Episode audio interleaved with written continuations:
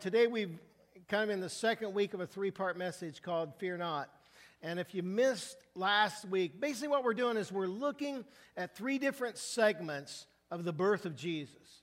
I mean, we all know if we've been raised in church or been in church most, you know, any part of our life, we know the story of Jesus. So we're looking at three different segments.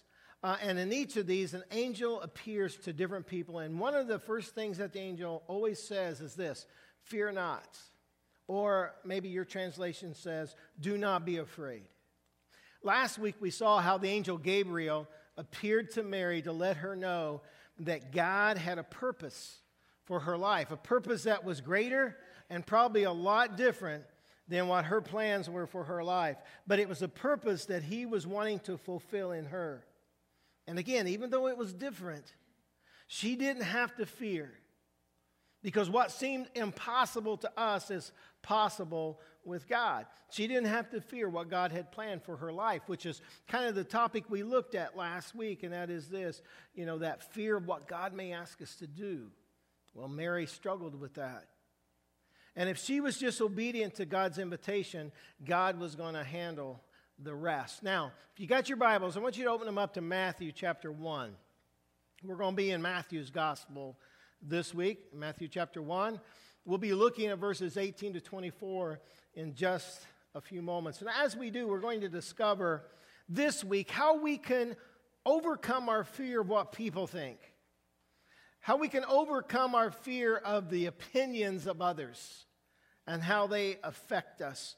And in doing that, we're going to unpack the angel's visit to a guy by the name of Joseph. Who was Joseph?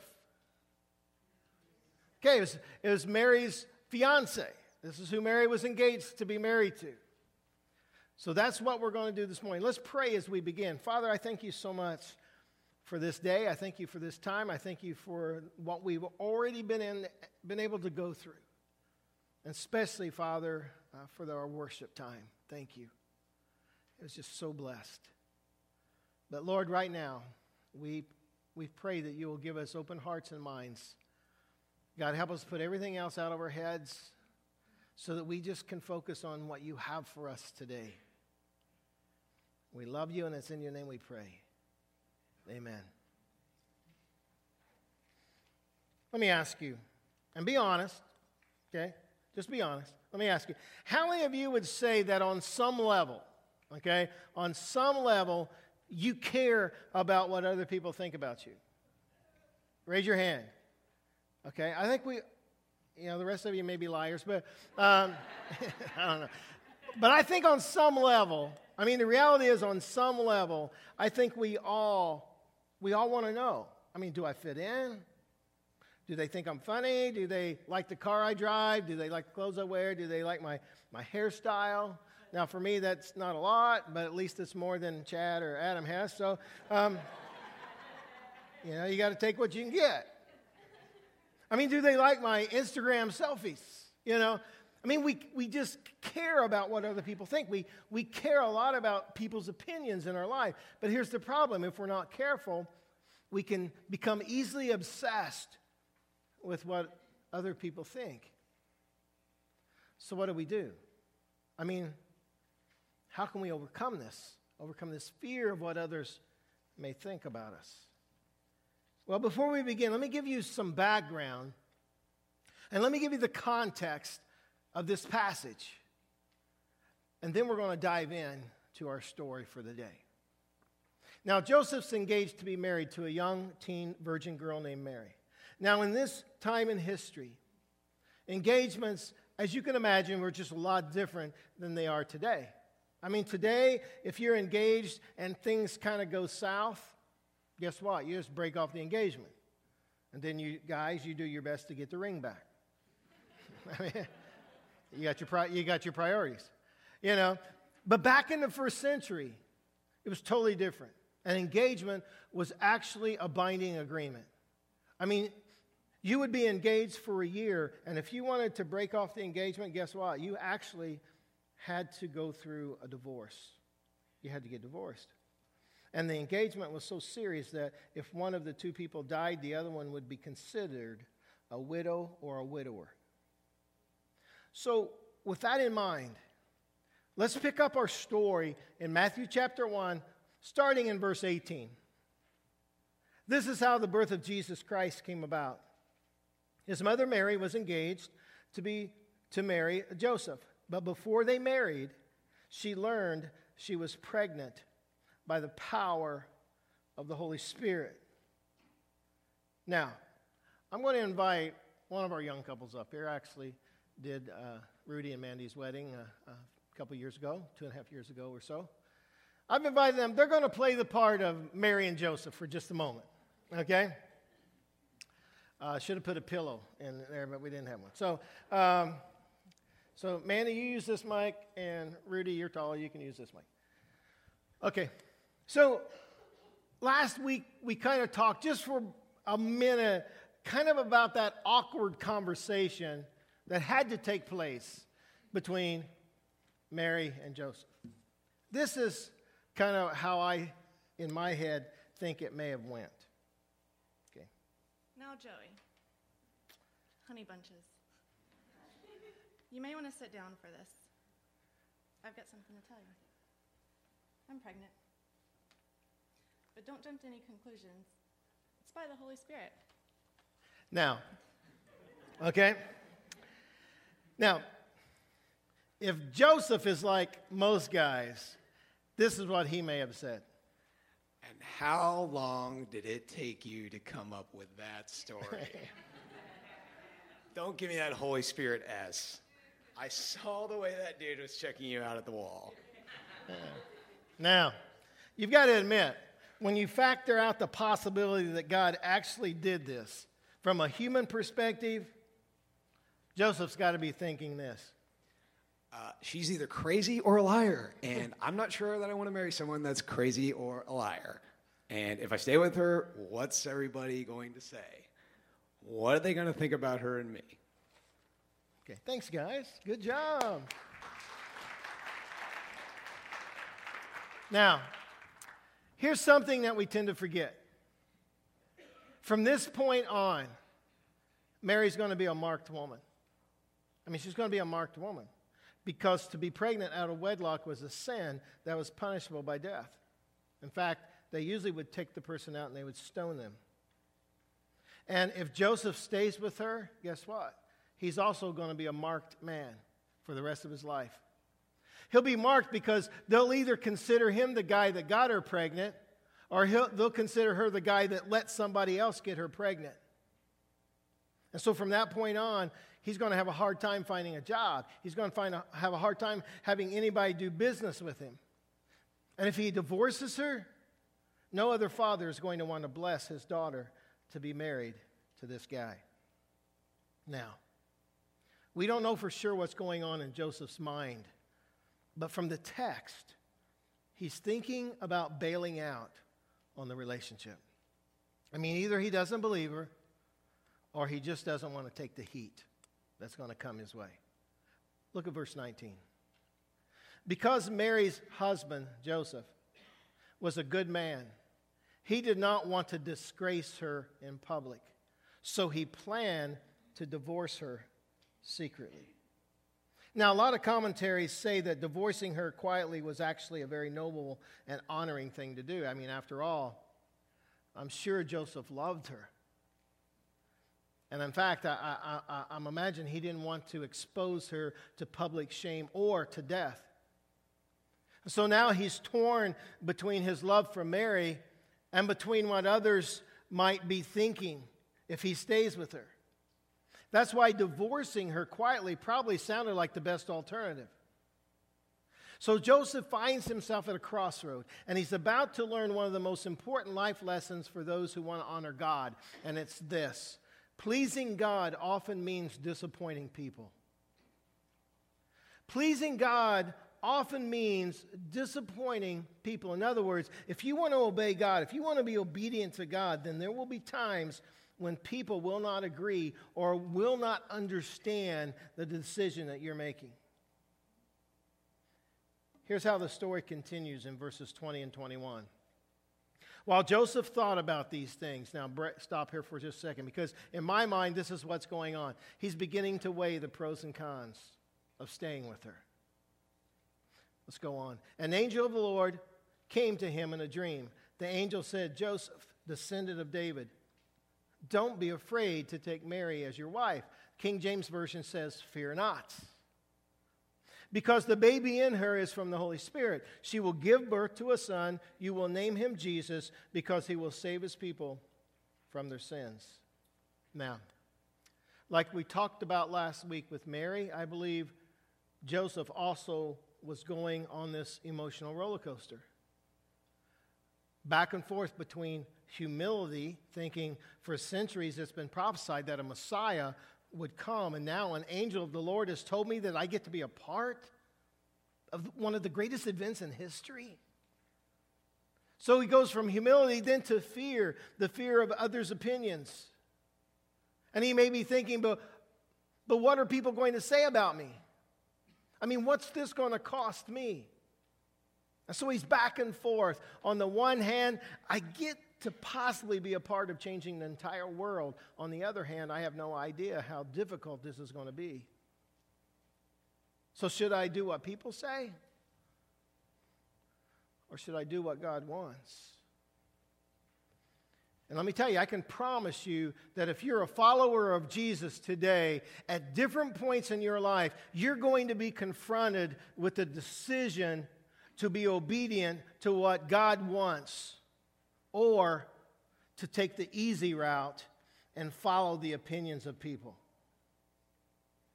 And so Joseph's going to learn a, a couple very important principles. The first one is this becoming obsessed with what people think is the quickest way to forget about what God thinks.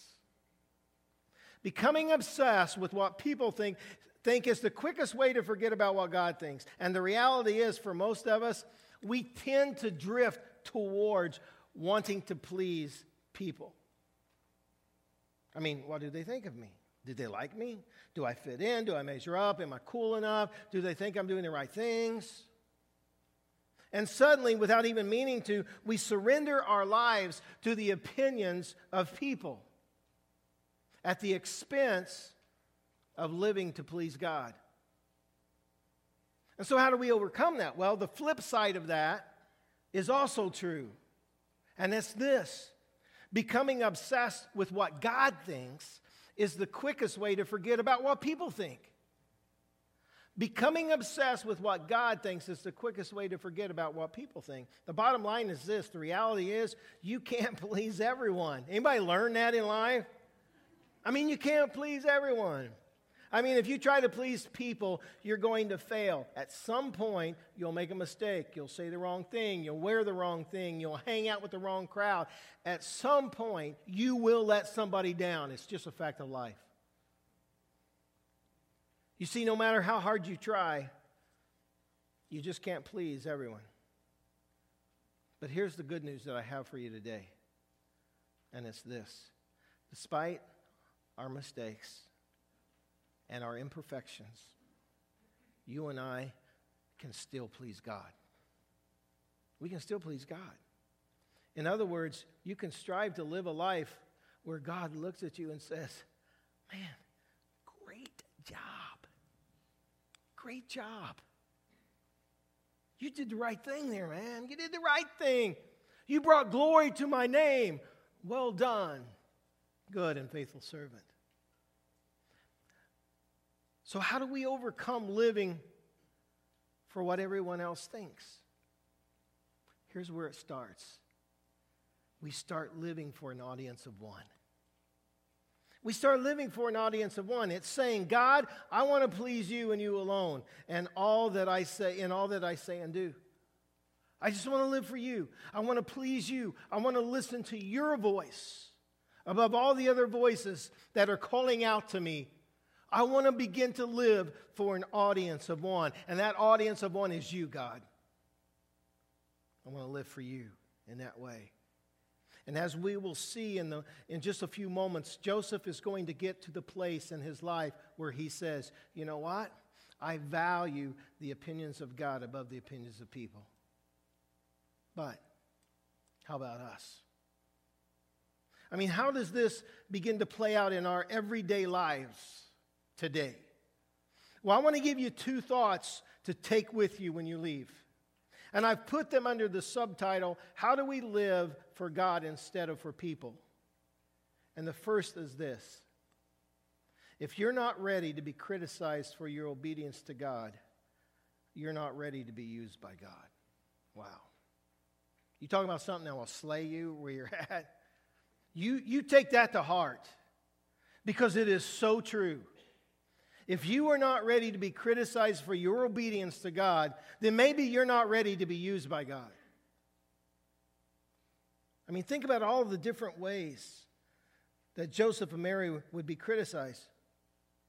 I mean, I'm sure people were going around whispering, hey, you know that's not really Joseph's baby, don't you? Yeah, they got this crazy idea and they're spreading around that it was by the Holy Spirit. But you know what? Hey, I've got it from my brother who got it from his girlfriend who got it from her aunt or uncle. I don't know which one it was, but they said they saw Joseph's camel parked outside of Mary's place like at 2 in the morning. And I don't think they were doing Bible studies at 2 in the morning. So you can imagine how they had to be criticized. And again, this had the potential to be something that was a huge public disgrace. Now, I don't know how it's going to play out in your life. But I do know this there are going to be times, maybe when you're reading God's word and you're led to do something that's culturally unpopular. And if you obey, you know you'll be criticized for that decision you just made. Or you may be a teen, and if there's young people in here today or, or college students in here today, you better listen to this right now because I'm talking to you for, uh, at this moment. There may be times in your life where you need to decide to break free from what others think and break free from that party lifestyle. And you know that your friends are going to criticize you for that decision. Or you might you might say, you know what?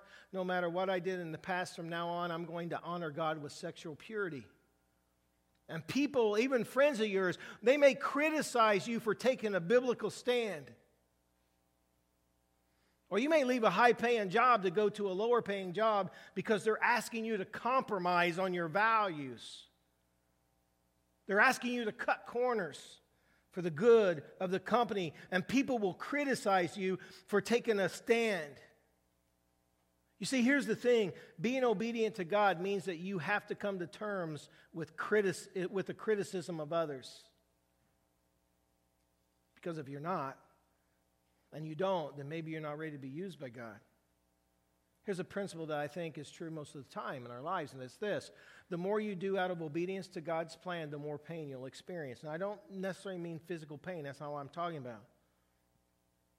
But I do believe that if you want to make a difference in this world, you will endure more pain than those who don't.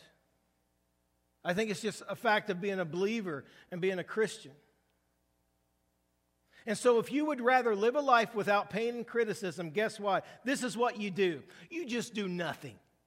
Just do nothing and stand for nothing. And if you do, then you probably won't get criticize. You probably won't experience pain. Why? Because you stand for nothing, you do nothing. But let me tell you, I would rather do something significant and have people shoot at me than do nothing at all. Uh, and I'll be really honest with you everything significant that I've done in my personal life or my life as a pastor has been met with resistance and criticism.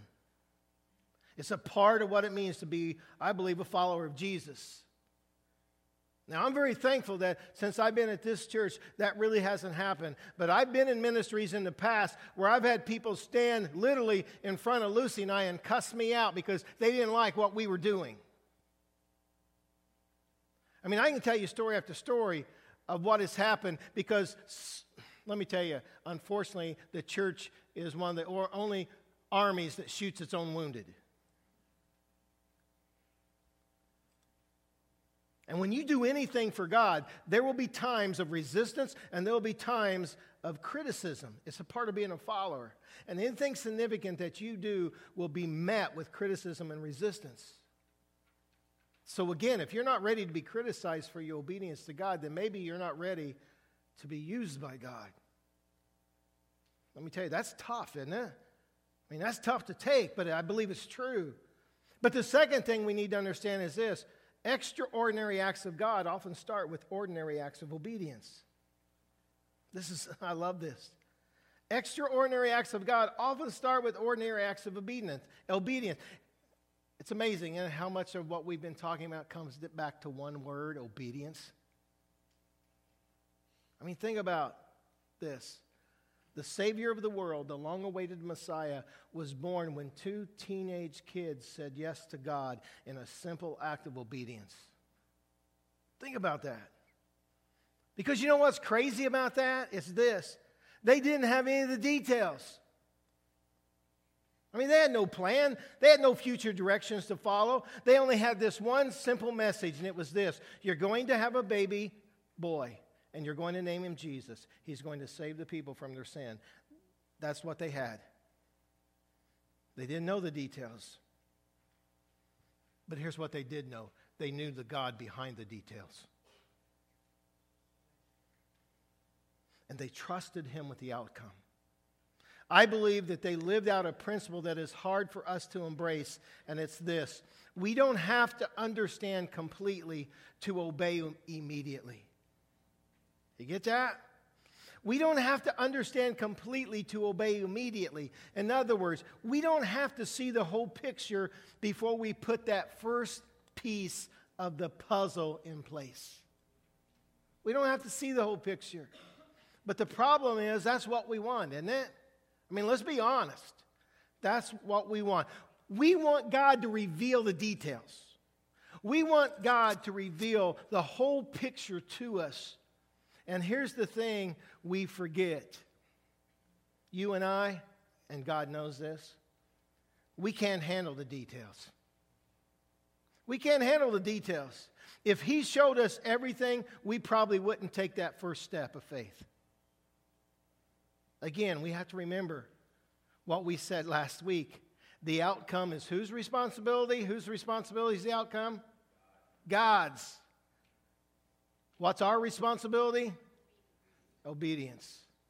You see, extraordinary acts of God often start with ordinary acts of obedience. Here's what's so cool about that you have no idea what you might set into motion when you simply obey what God puts on your heart. Get that?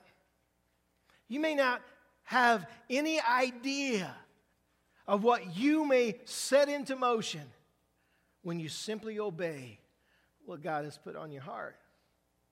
You may literally affect generation after generation after generation.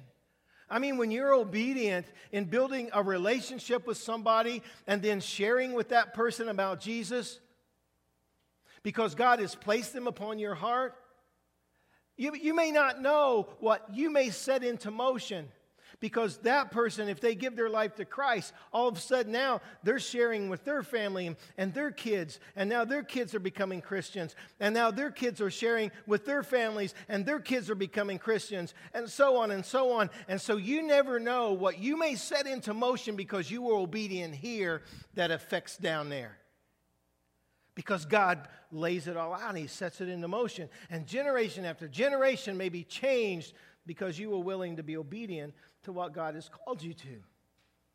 Or how about this? When you feel prompted to serve somewhere in our church and you're obedient to that and you're obedient to that prompting, you may have no idea who you might impact. A child, a teen whose life could be changed for the good of God's kingdom. Now, please don't take this wrong because I don't mean it to be prideful.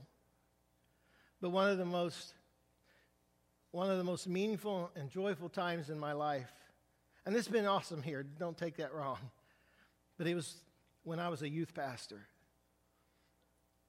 And the 16 years I was in youth pastor and being able to pour into kids, especially those five and a half years that Lucy and I were in Wichita, Kansas.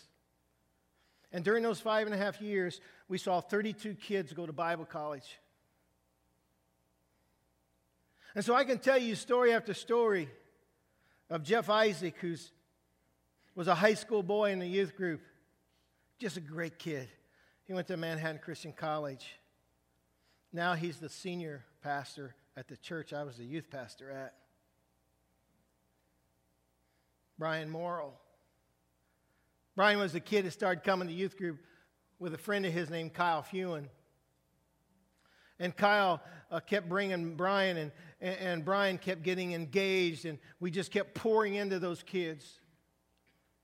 About four years after I'd left uh, Wichita, we were in Indiana, and I was at lunch one day, and I got a call, and it was Brian. He said, Jerry, I don't know if you remember me, but this is Brian Morrill. I used to be in your youth group. I go, Oh, yeah, man, I remember you. You used to come with Kyle Fewen. He said, I just want you to know that I'm a senior now at Ozark Christian College studying to be a pastor. And I want to thank you for pouring into my life. Or Holly. Holly was a senior or high school uh, girl that was working in a bakery at Dillon's. She attended, uh, she attended uh, North High School, and one of my youth sponsors, Jeff Dar, Jeff was the FCA director at that school. And Jeff came to me and said, "Hey, uh, we, I've got this girl that comes to FCA, and I, because of the way school does things, I'm really not able to say a lot to her. But would you go talk to her?" I said, "Yeah, man, I'll go talk to her." So about once a week, I'd go to Dillon's and I'd buy a donut and I'd talk with Holly. Pretty soon, Holly started coming to youth group. Before long, we baptized Holly into Christ. Not long after that, we baptized her best friend, who just happened to be a guy. He, they weren't dating at the time, he was just her best friend. We baptized Paul into Christ. Now they're married. Paul's an associate pastor at a church in Wichita, and Holly's extremely involved in ministry.